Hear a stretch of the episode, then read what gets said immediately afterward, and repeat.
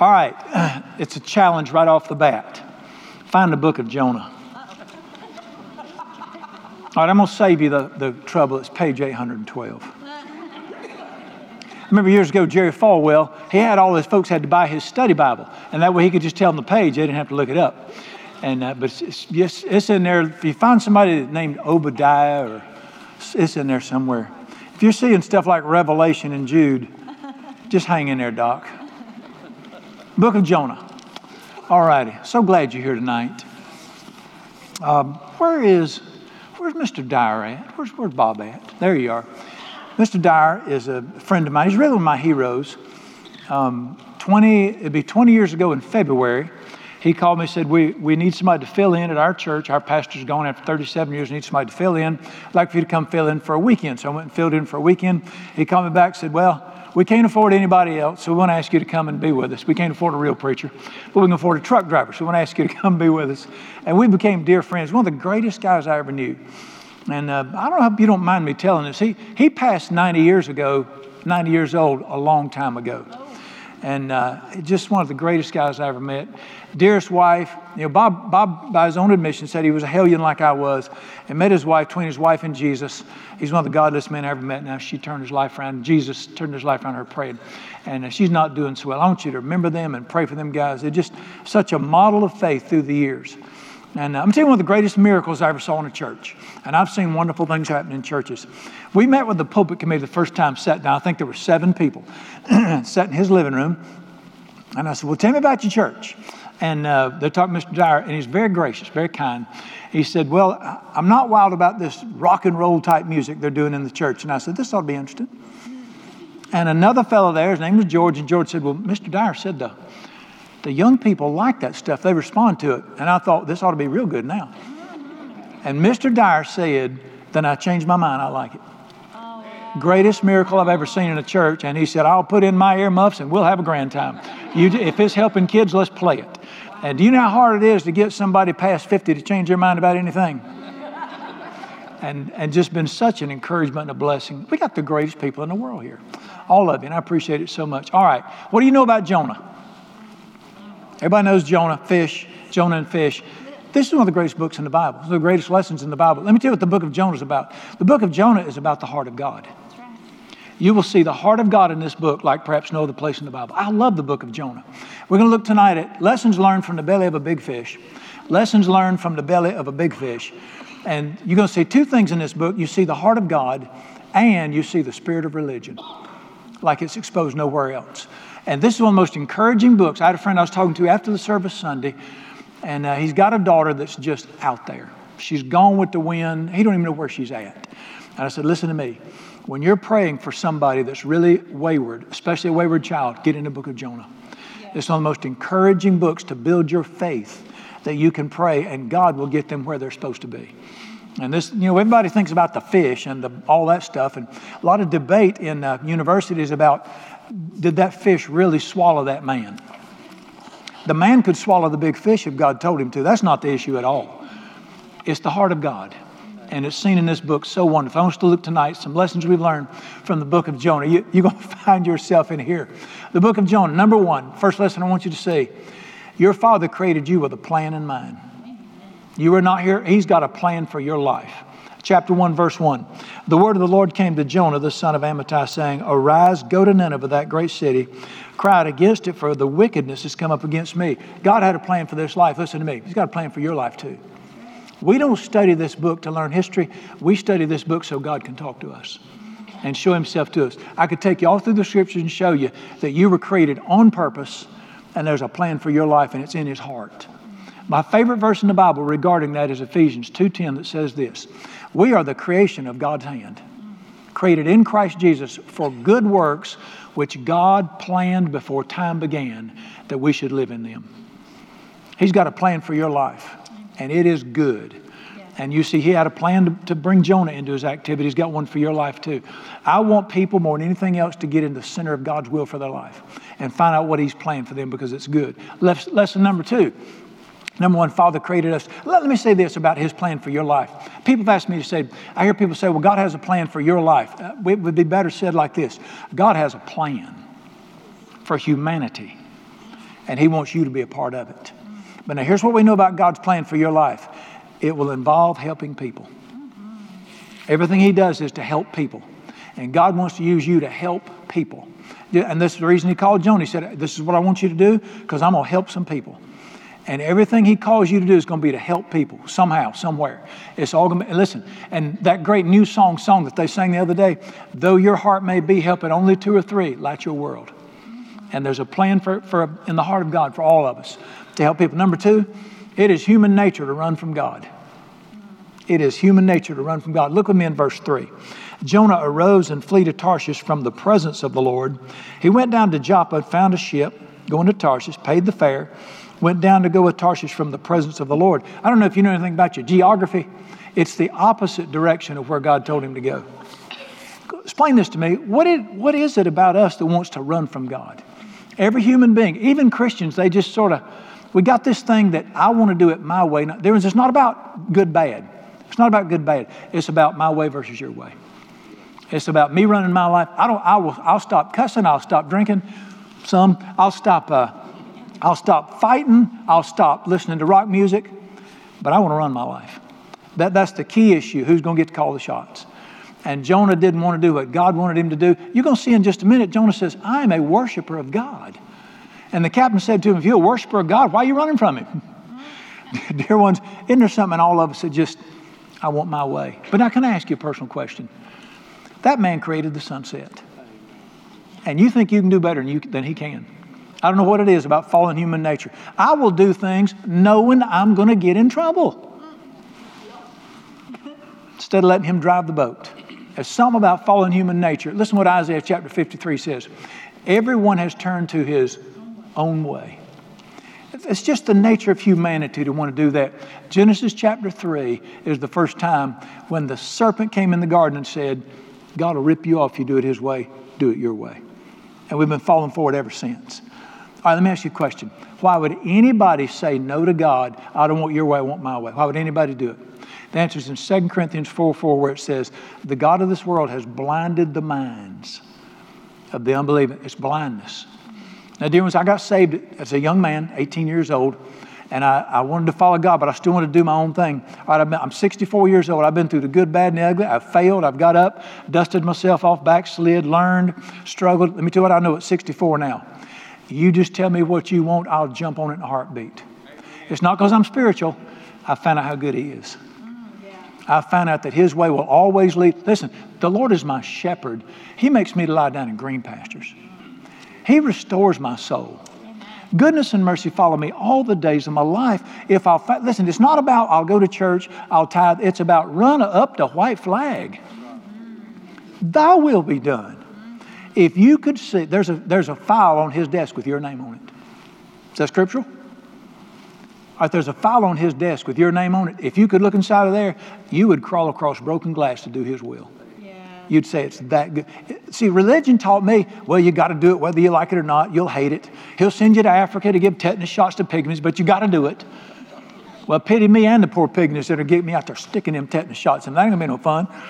Difference, I delight to do His will. But something about us just wrestles with, with His will being done regardless. Lesson number three the Father is serious about His will being done. Yeah.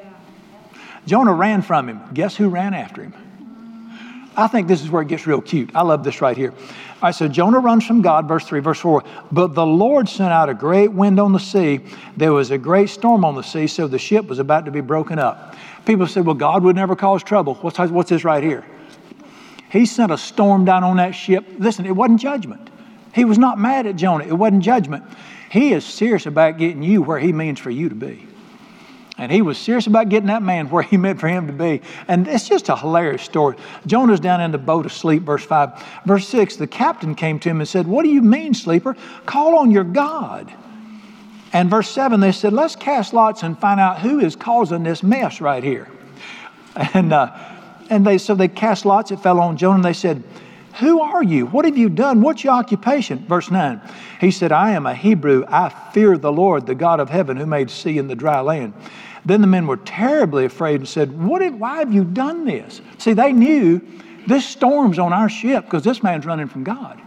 You know, listen to me. I love you, but I'm going to tell you the truth. He'll send you a storm in a heartbeat to get you where you're supposed to be. He put a storm on them. I'm in a truck one night, New York City. Me and a friend of mine, we worked together. We drove back and forth, hauled furniture to New York City, and he knew I'd been in the ministry. And we had a brand new truck, brand new Mack truck, tractor trailer, about $150,000. And we're sitting there, and all of a sudden the sucker wouldn't start.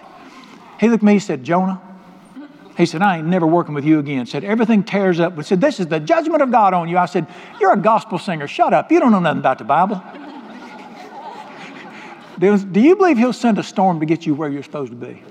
What's the message right here? Now, listen again. It wasn't judgment. He didn't want to hurt him, but he is serious about getting you where he means for you to be. And he put that storm on that boat, and uh, I'll just, they, they said, uh, he, Jonah, they said, what can we do? Jonah said, throw me overboard.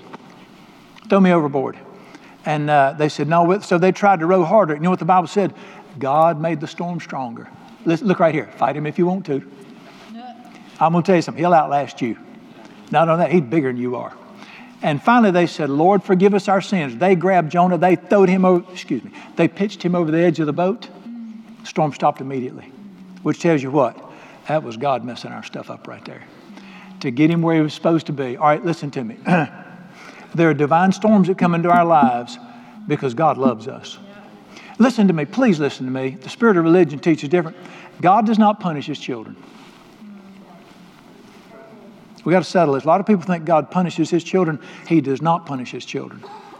You know why God can't punish me? Isaiah 53 because the Lord hath laid upon Jesus the iniquity of us all. He punished Jesus at the cross for my sins. You say, well, what's this going on in my life? That's called correction. There's a big difference between punishment and correction. Punishment is because I'm mad and I'm going to get you. Correction is I love you enough to get you where you're supposed to be. And listen, the Bible talks about father. Listen, don't punish your children correct them. The goal of correction is to, get, is to make things good. Punishment is vengeance. And he put this storm on them. Storms will come into your life, uh, trouble, and, and uh, you're going to see in, in there, he, from the belly of the fish, he cries out and he says, I am so miserable. How many of you think that God will make people miserable? Yep. yep. He'll sure do it. He said, What are you smiling about? Because it's the mis- you go through the misery to get to the good stuff. All right, who was the greatest worshiper in the Bible? King David. Was he not a happy man? Turn with me to Psalm 32. Did he have times in his life where he got away from God like we all do? But God loved him too much to let him go. Psalm 32 is one of those, oh my goodness. I've never understood how that the Holy Spirit, who's called the comforter, comforter, you ever heard that? He's called the comforter. I've never understood how the comforter can make you so uncomfortable. But he can sure do it when he wants to, can't he? What's it called when the comforter starts making you uncomfortable? That's called conviction. Now, listen, not condemnation. God never beats people up. That's the unholy devil. Psalm 32. I want you to look what David wrote when he was far from God. How he, was running from God right here. Verse 3 When I kept silent, my bones grew old through my groaning all day long. How many of you just groaned a whole day long for? You ever been so miserable you just groaned? Why is the man groaning? Is it the devil? Nope. Watch verse 4. Day and night, your hand was heavy on me. My vitality was turned into the drought of summer. Who made this man miserable?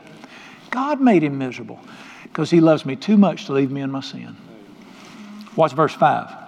Uh, I acknowledge my sin to you, my iniquity I have not hidden. I will confess my sin to the Lord, and you forgave the iniquity of my sin. And you can read the rest of it. It turns around, and all of a sudden he's happy again. All he had to do is just say, I'm sorry. I repent. I'm going to do what you tell me to do, and everything turned around in his life. Another great psalm, Psalm 51, is the psalm he wrote after he stole a man's wife, murdered her husband, and he wrote Psalm 51 was the prayer he prayed in the temple when he wanted to get his heart back to God. And in that psalm, he said, Well, listen, he was still God's child. He said, Restore to me the joy of your salvation. Amen. Then listen to me. When, when you're running from God and you will not cooperate, expect storms in your life, financial distress, and misery on the inside. You say, Well, thank you. I'm, I'm glad you brought us here tonight to encourage us. Now, I've had Christians ask me, say, Well, these people live like the devil and they're not bothered. Bingo. That's Hebrews chapter 12, where the Bible says this The Lord deals with us as with children. If a person is without correction, they are illegitimate, they're not God's children. One of the reasons I know I'm saved, I can't get away with the thing. Now, I don't, he don't put cancer on me. God don't put cancer on nobody. Uh, he don't give you flat tires. That was a nail. Where does he correct? Right here, right here, my heart. He, he brings a heaviness and a burden. He breaks your heart. How many, listen, I've sinned before. You have too. I've sinned before and just so miserable. And all I got to do is get along and say, I, I am so sorry. This is sin and I agree. And in one moment, a sweet peace comes right back. Yeah. You know what? You say, well, that, that's mean of him. No, no. What if he were to turn me loose and let me do what I want to do apart from him? Everybody self destructs apart from God. It's his kindness. He's serious about his will being done. All right, here's where we get in the fun part. Uh, let's get down in the belly of this fish and see what. All right, I want you to look with me, chapter uh, chapter two, verse seventeen. The Lord prepared a great fish to swallow Jonah, and Jonah was in the belly of the fish three days and three nights. You think that's humanly possible? Listen, the man creates the heavens and everything. Make it. You know, my question is when he came out of there and he started preaching, what do you think he looked like after three days in a fish's belly? The enzymes in that fish's belly working on his britches. You know how your skin looks like when you leave it in water? Think about it being three days inside a fish's gut. Don't you know he looked a sight when he started preaching? No wonder they repented. So he's got this big fish swallows him up. Watch this. This is so funny. Chapter two, I'm sorry, that was one, chapter 1, verse 17. Chapter 1, 17. The Lord prepared a great fish to swallow Jonah. Chapter 2, verse 1. Then, I love the word then, Jonah prayed to the Lord. Isn't that funny? Isn't that funny? When things are going good, he's running from him, but when all of a sudden the mess comes, he starts praying to him. This is the goodness of our great God. He'll do whatever he's got to do to get us back toward him again. This is the kindness of the Lord. And it's the funniest prayer that he prayed in this. I cried out to the Lord because of my affliction. He answered me. Out of the belly of hell, I cried out. In case you're wondering, was it fun inside of there? There's a reason he said, Out of the belly of hell, I cried out from this fish. You heard my voice. You cast me into the deep. And then he talks about how rough it is. Verse 7 My soul fainted within me. I remembered the Lord. My prayer went up to your holy temple. And he, he's talking about how rough it is. Dear listen to me. He will dump your apple cart upside down to get your face back turned toward him. He'll make everything miserable on the inside. Uh, but again, it is not to punish you. This is love's grace to get us turned back toward him. All right, so the great lesson is he's serious about his will being done. All right, now here, lesson number four. This is the good part. When you will finally say, Thy will be done, instant relief. Instant relief. If you'll ever just get your heart right and say whatever you want. All right, I talk to people all the time. What's the number one sin of Christians? I think it's the number one problem in the nation. What's the number one sin of Christians? It's not crack cocaine. And what's the number one sin of Christians? Unforgiveness. Bitterness and unforgiveness. I hear, I see it all the time. People who would never run off with somebody else's wife, people who never steal money from the church or any other place, but they'll have a grudge in their heart against somebody. And they'll have bitterness, they'll have something against somebody that did something to them, and they just can't forgive. Listen to me. You're going to have to forgive. And, and I talk to them, and they're miserable. They're just miserable. And they'll judge. You say, Well, you don't know what they did to me. I said, I don't care what they did to you. This is not for their sake, this is for your sake. You got to forget. And how many times have I seen people so bitter and angry and on medication because they're so messed up on the inside? And when they would finally say, okay, okay, pray with me. And they'll pray and say, Father, I forgive them. And usually it's very emotional. Tears, strongholds break. And as soon as they get done praying, you just see a smile come over them and a quietness come over them. And a peace comes back over them. And, and you, just, you just see this you, you just see that don't wrestle with truth. Man, let it go. I had a lady years ago, she wanted to see me. Her daughter, she, her, she was married to a pastor. Her daughter was married to a fine young man in our community, and she ran off with another woman. And then our little country community, this was just, this was back, this 40 years ago, on 30 years ago, was unheard of then. She ran off with another woman, so this pastor's wife came to see me.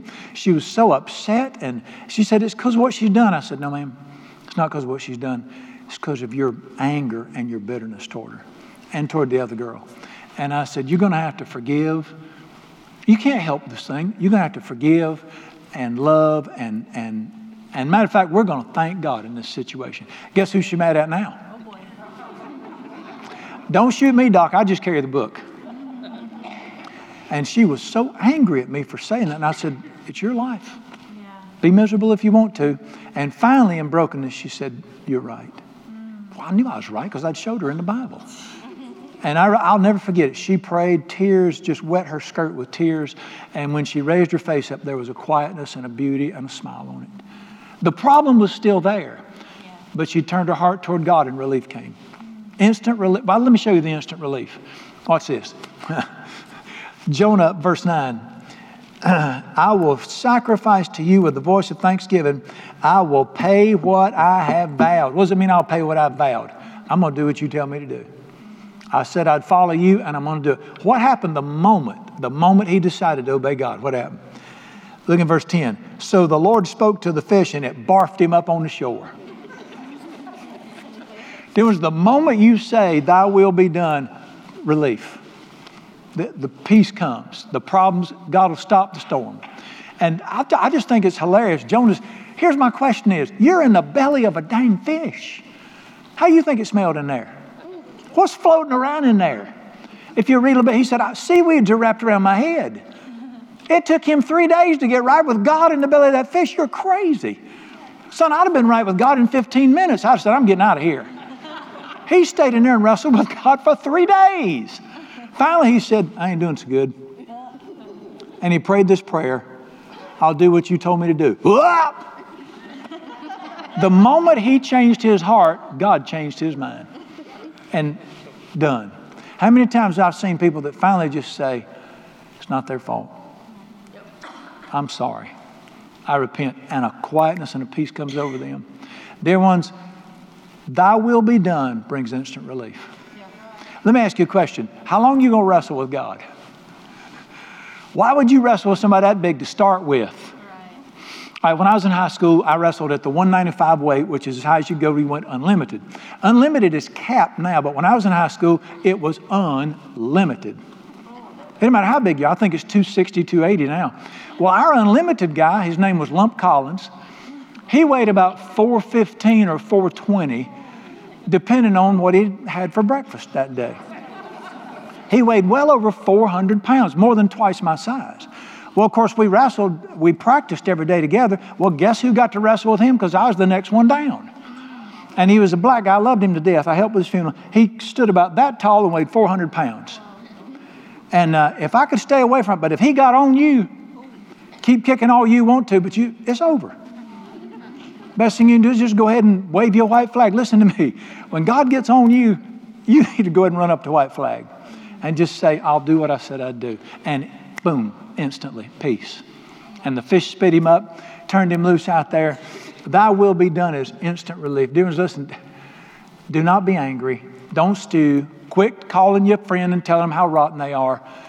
Just tell God, I'll do what you want me to do. Don't you want peace in your life? Yes. Don't you want joy in your life? Don't you want the storm to stop? I'm telling you, you can't outstorm the man. You can't outrun him. You can't outwhoop him. You ain't bigger than he is. Give in. The man is serious about it and he loves you. And the deal is, we, I'm, I amaze me. Why would I wrestle with somebody that big? All right, number five. God is always working in your life, always. Even when He's silent, He is not still. Look at me in chapter 3, verse 1. Now the word of the Lord came to Jonah the second time. I bet you he's listening this time saying, Arise, go to Nineveh, that great city, and preach to the message that I tell you. What happened? Uh, God had a plan for this man's life. This man derailed God's plan for his life with his own rebellion, wanted to do his own thing. God worked in his life to bring him to the point where he said, I can't fight you. Thy will be done. And he was right back in business again. And his plan continued. Dear listen, I don't, if you're not in the grave, his plan hadn't stopped yet. And he was all, he's always working in your life to bring you to the best plan possible. And this is what he found out. If you, you just, God is working in his life. Listen, here's one of the greatest verses. I've, I learned this verse when I was just a little, well, I've never been a little preacher. In fact, I'm as little as I've ever been now. But it's young preacher, I just started, and I memorized Philippians 2.13. God is working in you to will and to work for his good pleasure. If he is this close right here, and he's working in your life, you say, well, this looks terrible. He might be in it. And it was, he is always working in your life to bring his plan to pass. I don't care if you're 105, if you're breathing, he's got a plan for your life. And he's always working to. Now, listen, you don't have to do it. Amen. Live in the belly of that fish if you want to. But he's always working in your life to will and work for his good pleasure. Let me remind you again when he's silent, he is not still. There's times where God's just quiet, but he's never still.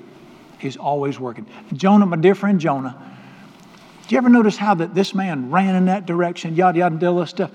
But God got him where he wanted him to be, even in his rebellion. God's going to get you in his best plan, even if you run from him.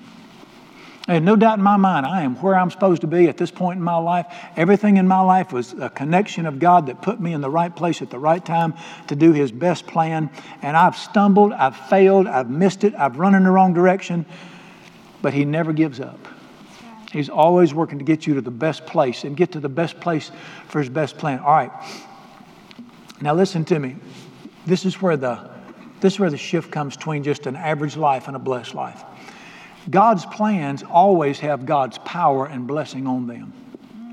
If you get in God's plan, you're going to see His hand. His plan has His hand. I want you to watch. I he told Jonah, He said, Go preach to Nineveh and tell them and tell them what I've got to say. So Jonah, on the second try, he went. Again, I'd love to see what he looked like when he walked into town with those bleached clothes. So he walks into town and verse 3, Jonah, chapter 3, verse 3, Jonah arose and went to Nineveh according to the word of the Lord. Three days' journey, just verse 4, Jonah began to enter the city on the first day's walk. He cried out and said, 40 days Nineveh will be destroyed. That's his whole message. He didn't introduce his message. He didn't give a scripture. He didn't give any hope. He just said, in 40 days, you're going to be destroyed. That's his whole message.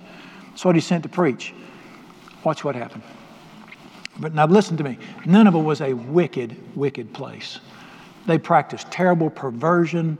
It was an evil place. And this preacher comes in town with his clothes half eat off, wrinkled like a prune from the fish's belly, and he stands up in the public square and he says, In 40 days, this place will be destroyed. Watch what happens, verse 5. The people of Nineveh believed God, proclaimed a fast, put on sackcloth from the greatest to the least. These people fell on their faces and turned to God in repentance and mercy. You think Jonah did that? Jonah didn't do that. If Jonah had gone in there by himself, they'd have cussed him out and shot him down. The difference when you obey God, you'll see God. This was the hand of God. You listen to me. If you'll just say, Thy will be done, and just do what He says, you will find Him there with you. American Christianity has become what can we do for God? It's what can God do for people. And He needs people to help.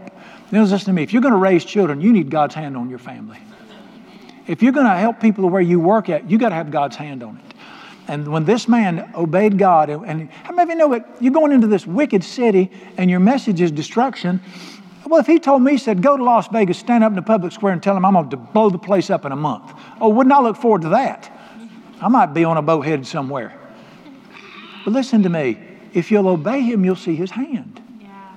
Jonah stood up and said, You're going to be destroyed. The whole crowd hit their faces. Guess who was behind that? That wasn't Jonah that was the touch of God. Then was if you'll do what the man says, you'll see his hand on what you're doing. Whether it's whatever it is, whatever you're, whatever he's called you into. Now I want to get to the part that's so important. We're going to look at the heart of God. I want you to see the heart of God in this book. The Bible said in chapter 3, verse 9, they, they just repented. They told him they're sorry. They turned to God. Verse 10, God saw their works they turned from their evil way, and God relented from the disaster He said He would bring upon them. He did not do it. Did He want to destroy them? No, He wanted to be good to them. And He sent the message, and it changed their hearts, and immediately, immediately He changed His heart toward them. I want you to look with me in chapter 4, verse 2. He prayed to the Lord and said, Was this not what I said when I was still in my country? I fled previously to Tarshish, watch this, because I know you're a gracious and merciful God, slow to anger, abundant in loving and kindness, one who turns from doing harm. One of the greatest verses in the Bible. God didn't want to destroy them people. He is gracious. And He wanted to help them. He wanted to be good to them. You know, when you people are in just a mess with their lives and you grab them and you say, You can't do this anymore, you're not mad at him. You want him to have the greatest life possible. And Jonah quotes this great truth about the Father. And we, We see this in Scripture, one of the greatest lessons ever, all through the Bible, about the goodness of the Lord. Look at me in chapter 4, verse 11. Should I not have a tender heart toward Nineveh, that great city? By the way, this is the largest city in the world at the time 120,000 people, largest city in the world. And he wanted to be good to them, in which are more than 120,000 people who can't discern between their right hand and their left, much livestock. What's the heart of God through this whole thing? I want to be good to these people. I want to bless them. They're destroying themselves with their lifestyle. I want to be good to them. I had a friend one time. She was a dear friend. She ran a restaurant in my first little country church, and uh, just a beautiful girl. She was single, and uh, maybe in her later twenties, and uh, she got hooked up with this guy, and he was a bad influence. He got her hooked on crack, and he liked to kill her. And you know, she did her the employees ran the restaurant. She couldn't even come to work. And then I heard that she was in she couldn't even get out of bed. Crack had ruined her life so bad. She's down to that. Nothing. Beautiful girl. And uh, i I, was young then. You know what it means when I say I was young then? I'm trying to cover my tracks before I tell you what I did. Now we're way out in the country, so you can do this out there. I got so ill at what he'd done to that girl, and I knew she was going to die from drugs that he'd got her on like that. So I took two deacons with me, younger guys that were sort of out of my vein. I said, We're going to go to that house. You hold him while I get her. I'm taking her out of there. I wouldn't do that now because I'm older. I'd, I'd uh, I don't know why I keep apologizing. I just need to go ahead and tell you what I did. And we went over, and went in the house, and he said, uh, "Hey, how you doing?" He knew me as the local preacher, and I could see through the door back there. She's laying in the bed, about to die. And I said to my guys, "Hold him." And I went back. I just picked her up like a baby, and just uh, was about to die and just carried her out and put her in the truck, drove off with her. I hollered back, You can turn him loose now. he was ill, and she was ill a little bit. Let me tell you something when you love people, you're going to do what's best for them. Right. And thank God. she she got some help. We got her some help. She got straightened out. She was she got her weight back. She looked great. She recovered. And in the kindness of God, that that clown he got saved. We became best friends, and him and his family visited here a few weeks ago. But you know, you say, why, why, were you? Why did you go take that poor girl out? Of, I was ugly to you to go in there and hold him like that. The living God did this because He wanted to help them. Sometimes you do things to help people that they don't appreciate till later. We're dear friends now, dear ones. It is the kindness of God to do what He does because He wants you to have the greatest life. He has one goal in His life. His life your life. I've come that they might have abundant life. Yeah. He is trying to be good to you. And he does whatever he has to do to be good to them. This is the heart of God to help them as it is. Listen, God so loved the world that he gave his son that whosoever would come to him could have a great life, now and for all of eternity. I love 2 Samuel 9 3 that says this. The king asks, Is there somebody out there that I can show the loving kindness of God to? I'm t- he's trying to be good to you. The whole Bible just screams, He's trying to be good to you. Do what the man says so he can be good to you. Now, one of the greatest, the greatest lie ever told, it was told in Genesis 3. Here's the lie God will mess your life up. God will rob you of what you want to do. You can have a better life apart from God. Greatest lie ever told, still being told today. It is a lie.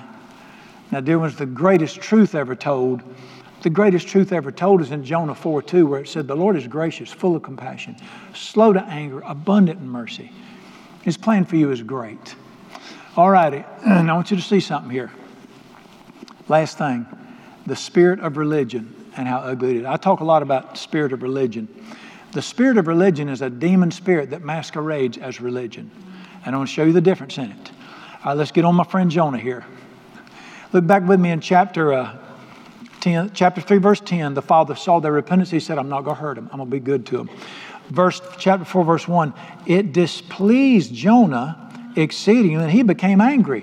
Why is the preacher mad? What's he so mad about? You know why he's mad? Because God forgave these people, and he's mad about it now. Maybe this preacher's got an attitude problem here. So these people, he preaches the message, you're going to be destroyed. I think he enjoyed telling them, you're going to be destroyed. That's the spirit of religion, wants to see people destroyed for their sins. And they repented, so God forgave them. Now Jonah's mad because they got forgiven. He said, I was hoping you'd destroy them. and he says he's a follower of God. Didn't you see the other way he said, I'm a worshiper of God? And uh, this, is the, this is the silliest, craziest thing. Verse 2 And he prayed to the Lord, said, Oh, Lord, was this not what I said? Now we know why he didn't want to go. He didn't want to go because God was so good and he, he knew God would forgive those people. I didn't want to come help these people down here. I just wanted to judge them and see them destroyed. That's the spirit of religion, wants to destroy people. Listen to me. Here's, here's what spirit of religion is it has the rules of God, but it doesn't have the heart of God. It's got the rules of God, the Bible, but it doesn't have the heart of God to help people. Where's this displayed so clearly in the New Testament? We won't look at it. John chapter 8. Jesus is in the temple teaching a woman is caught in adultery. She's sleeping with a man she's not married to. I don't know where the dude was. Last time I checked, it took two to commit adultery. Can I get a witness? Men are always getting off scotch free. Can I get a witness, girls? All right. Anyway, they bring the girl, and these preachers bring the girl and said, She broke God's law. She deserves to be killed. Well, they're right. They had God's law, but what did they not have? They didn't have God's heart for. And Jesus said, You want to talk about breaking rules? Tell me about the rules you've broken. And all of a sudden, they didn't have anything to say, and they all disappeared. And Jesus said to her, Where are your accusers? She said, No one condemns me, Lord. He said, Neither do I. Start over. Sin no more. Start over. See the difference between those two? Religion wants to kill you because you messed up. That's the rules of the Bible without the heart of God. Jesus wants to help you start over. That's the rule. Did Jesus keep the rules? Did he call what she's doing sin? Yes, but what did he say? Let's get a better life. Let's start over. Dear ones, make sure that the, listen, the spirit of religion is dangerous. Uh, it's gotten on, it gets on me. Is that ever, well, I'm not going to ask. It gets on me once in a while I just think, I ought to straighten them out. You got to always have the heart of God for people when you talk to them. I don't care what they've done. Jesus had the law of God, but he had the heart of God too. And Jonah had the rules of God, he had the wrath of God. I watched a big overweight Baptist preacher preach one night. He shook the whole time, preached about righteous indignation. It was just plain old demonic anger. It was just ugliness, is what it was, because he didn't care about the people. Dear ones, Jesus cares about people. He cares about you personally. And he cannot let people live in sin because sin destroys people. But he cares about people. God cared about these people, but Jonah didn't. And Jonah had this terrible attitude, this this religious spirit about him. Now, you want to see how crazy people get when they're religious? Watch this. Verse 3 Therefore, O Lord, please take my life. It's better for me to die than to live. Well, pity your pitiful self. He is so mad because God didn't kill these people. Now he wants to die. I, I, can't wait to meet Jonah in heaven. I hope he's straightened out by the time he gets there, or when I get there. Verse 4 the Lord said, Is it right for you to be angry? What are you so mad about, son? Jonah went out of the city, sat on the east side of the city, made himself a shelter, and sat in it in the shade till they might see what would become of the city. He just turns around walks off from God. God asks a question, he doesn't even answer. He just walks off. He goes up, sits down on a hill like a little Girl Scout, bow legged, cross legged, and sits there to see if God will destroy him. Is this a preacher with an attitude or what? You'd be surprised how many preachers I've met got this attitude right here. I met people, they preached to me and fussed at me, and I just, when I was such a pagan, I knew you don't care about me. You don't care whether I live or die. You just want to preach. I'm living in some drug shack apartment in downtown Charlotte. I was 15 years old. I moved away from home, living in this rundown drug shack. Had mattresses on the floor. They were nasty. We were living in that mess. And uh, somebody knocked on the door one night, and I went to it, opened the door, and there stood a lady from my mother's church. She's about four foot high and four foot wide. And she started preaching to me, had a big old Bible in her, and just preached to me. You look what you've done to your poor mama. You ought to be ashamed of yourself. Do you know what God's going to do to you? And I remember thinking, if you wasn't a lady, I'd knock you out. You know what? She didn't care about me. She could. She. I, if I'd have gone to hell, she'd have been happy. Just a religious spirit. Listen to me. If it's God, He cares about the people. His only goal is to help people. I mean, you don't give your son for somebody not care about him. Why do so many people reject Jesus?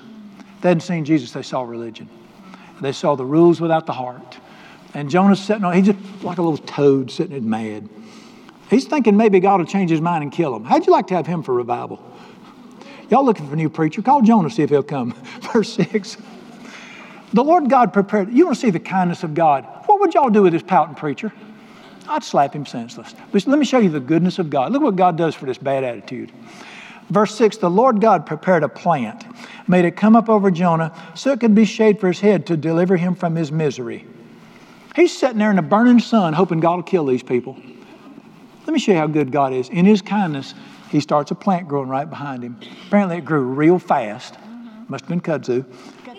So this plant grows, and this plant grows over his head and provides shade for Jonah. Is that the kindness of God or what? I mean, God will be good to you even when you got a bad attitude. That's right. but he's not done with him yet. And made the plant come over him, and Jonah was very grateful for the plant. I guess he was. As the morning dawned the next day, God prepared a worm and damaged the plant and killed it. So God, he's, he's in the shade. The next morning, he's still sitting out there like a toad, waiting for God to kill these people, even God being good to him. So God sends worms, says, eat that plant, and the plant dies and falls down. You talk about an attitude. I'm, religious people are weird. and uh, God prepared a worm, verse 7, and damaged the plant. Verse 8, it happened when the sun arose, God prepared a violent east wind and the sun beat on Jonah's head so that he grew faint. How many times is God going to have to mess this guy up? How many times is he going to have to dump his life upside down to get him to obey him? So now he, kills the plant and he tells the sun. I remember God owns the sun. Crank it up a notch and shine on his bald head. And he, the sun just bears down on him till he almost faints. I think he did faint. And uh, then he wished death for himself, said, It's better for me to die. Just kill me. Just be careful of that stinking attitude. Verse 9 God said to Jonah, Is it right for you to be angry about the plant? He says, It's right for me to be angry. Now he's mad because the plant died. Kill me because the plant died. I'm telling you, people are weird. But what do you see through this whole thing? Look at the kindness of God. He just keeps trying to reach this man keeps trying to work with him. Dear ones, you have never measured the patience of the living God. He's just so good to him. The Lord, verse 10, the Lord said, You had pity on a plant. You didn't labor for it, you didn't make it grow. He said, You're feeling sorry for this plant? Here's the great verse Should I not have pity on Nineveh, that great city? 120,000 people who don't know their right hand from their left. You're, you're upset because of this plant, but you don't care about the people? Look at God trying to talk to religious people and even to us saying, guys, it's not about the building. It's not about the program. It's not about the earrings or the nose rings or the pink hair. It's about the people. He's trying to get this preacher to say, I'm trying to help people. And, uh, and, and it ends like that. Jonah's probably still complaining now. He's probably buried sitting right there cross legged on that hill waiting for something bad to happen. Who knows what happened to this crazy preacher? But this is the heart of God. Listen, let me, let me help you here. Beware of the spirit of religion. Uh, here's my prophecy. I don't think most of you, y'all are probably not going to get off, you're probably not going to get on drugs again. I can't get one amen out of that. You're probably not going to rob a bank. Amen. I promise you, I'm not going to run off with the piano player. Especially if Daniel's one playing it that day. Uh, Uh, here's what I'm saying there's a lot of stuff that we won't get caught with. This is the dangerous sin for people that follow Jesus. That spirit of religion that causes you to look down your nose at people and be hard on them instead of having the heart of God toward them. God, that's why Jesus said, I remember Dr. J.L. Williams preached on a Wednesday night here. He said, Beware of the, of the leaven of the Pharisees. You know what leaven is, don't you? It influences. You put leaven in bread, it influences and he preached, beware of the leaven of the, beware of a religious spirit that'll have an influence in your life and cause you to be hard on people without having the heart of God for them. Always soften your heart. That's, I was visiting with a lady. We were at City Hall the night for swearing in, and the, the new mayor, she grabbed me. She said, this lady said, I just love my preacher. She said, you know why I love him so much? I thought, it's probably because I'm a great speaker. Probably, she said, if he can get into heaven, I can.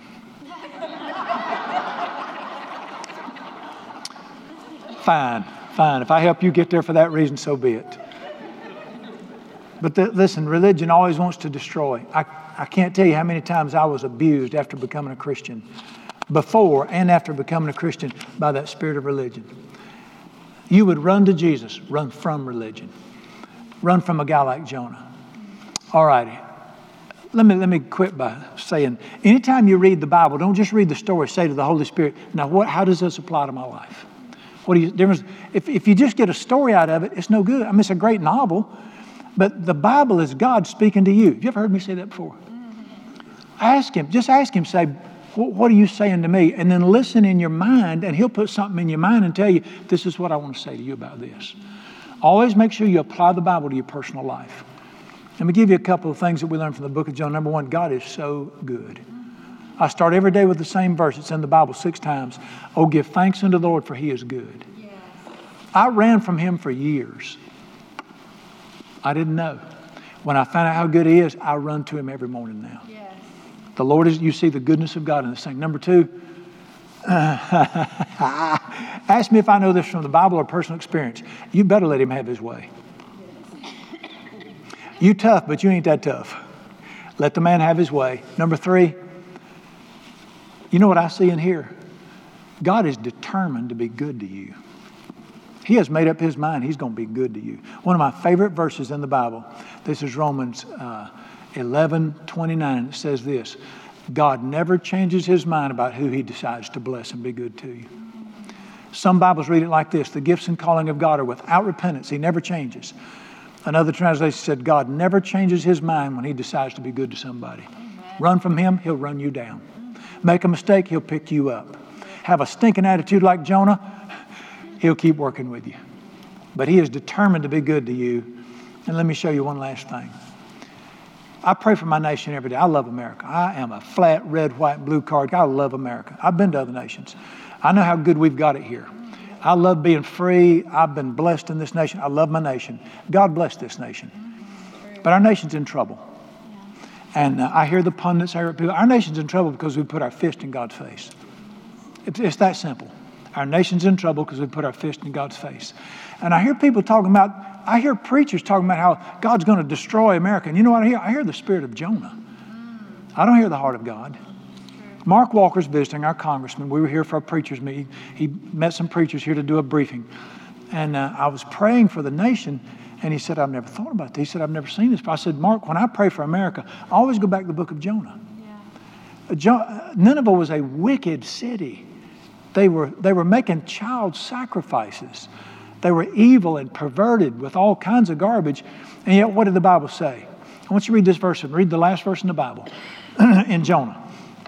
Should I not have pity? What's pity mean? Tender heart. Should I not have a tender heart on this wicked city? This great city, more than 120,000 persons, watch this, who cannot discern their right hand from their left? What does that tell you? What does that tell, what does that tell right there? They don't mean to sin against me. They don't know what they're doing. They're, they don't have their fist in my face and know it. There was people that are in rebellion against God. Most of them don't know it. What did Jesus say in Luke chapter 23 when he was nailed on the cross and he prayed for the people who nailed him to the cross? Remember what he said? Father, forgive them. They don't know what they're doing. Those people really don't know what they're doing. When you meet people that just are tearing up lives and tearing up homes and tearing up our nation, they don't know what they're doing. They think they're doing right. A religious spirit wants to blast them, God wants to help them. And so when I pray for America, here's my prayer. Here's, here's the bottom line of this deal His kindness is greater than your blindness. See, these people don't know their right hand from the. Jesus said, pray, forgive them. They don't know what they're doing. When I pray for America, I always praise Him and thank you. I thank you that your kindness is still greater than our blindness. Romans chapter 5 says this where my sin abounded, His kindness much more abounded. God's kinder than my sin was to me. Thank God I saw it and repented, and now my life's been blessed because of that. I'm going to tell you something God still has a plan for this nation. And when I hear preachers that want to see this nation destroyed because of their sins, that's not the Spirit of God, that's the Spirit of Jonah that wants to blow this place up. I pray for this nation every day. I love this land. I want to see this nation revived because I'm going to be stepping off this ball for long. I mean, not today if I can help it, but I'm going to be stepping off. What about my children? What about my grandchildren? What about your children? We're going to teach these things to our children, but I want them to, I want them to get what I got. And when you pray for people, always remember this your kindness is greater than our blindness. I mean, we're in our blindness and His kindness is there. We met one night here to pray for a young man that was on drugs and all screwed up. I said, let's just meet and pray. So different ones of us are praying, and one of my ladies, she prayed this prayer. She said, Oh God. And I recognized it. She quoted from James chapter 4 In wrath, remember mercy. Let your mercy be kind. There was, God's mercy is bigger than His wrath. A lot of religious people don't like that, but his kindness is greater than my blindness. And uh, let me point this out. If you're praying for somebody, go to the book of Jonah.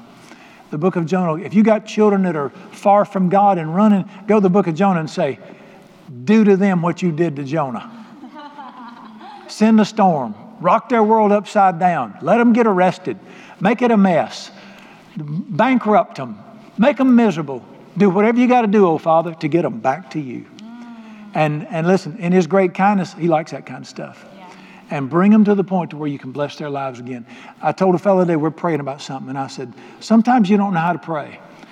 But when you're praying right there, you always know how to pray. Let me give you one of the greatest verses you'll ever hear on prayer. If you want to pray for somebody, it's in 2 Timothy. It says this God desires. How many of you believe that the God of heaven's got some desires? Guess what his desires are? God desires all to be saved and to come to the knowledge of the truth. And by truth, I don't mean facts. What, what two things always go together? You'll know the truth, and the truth will make you. You want to be free, you got to walk in truth. God desires every person to be saved, come to the knowledge of the truth. Now, we used to, let me help you with you praying. Somebody's getting crazy, they're going, you're praying for somebody, you want, them, you want things to be fixed in their lives, kids, parents, whatever, friends. And oh, God, please, oh, please, please. And it's like we're trying to work something up just rear back and say, Thy will be done.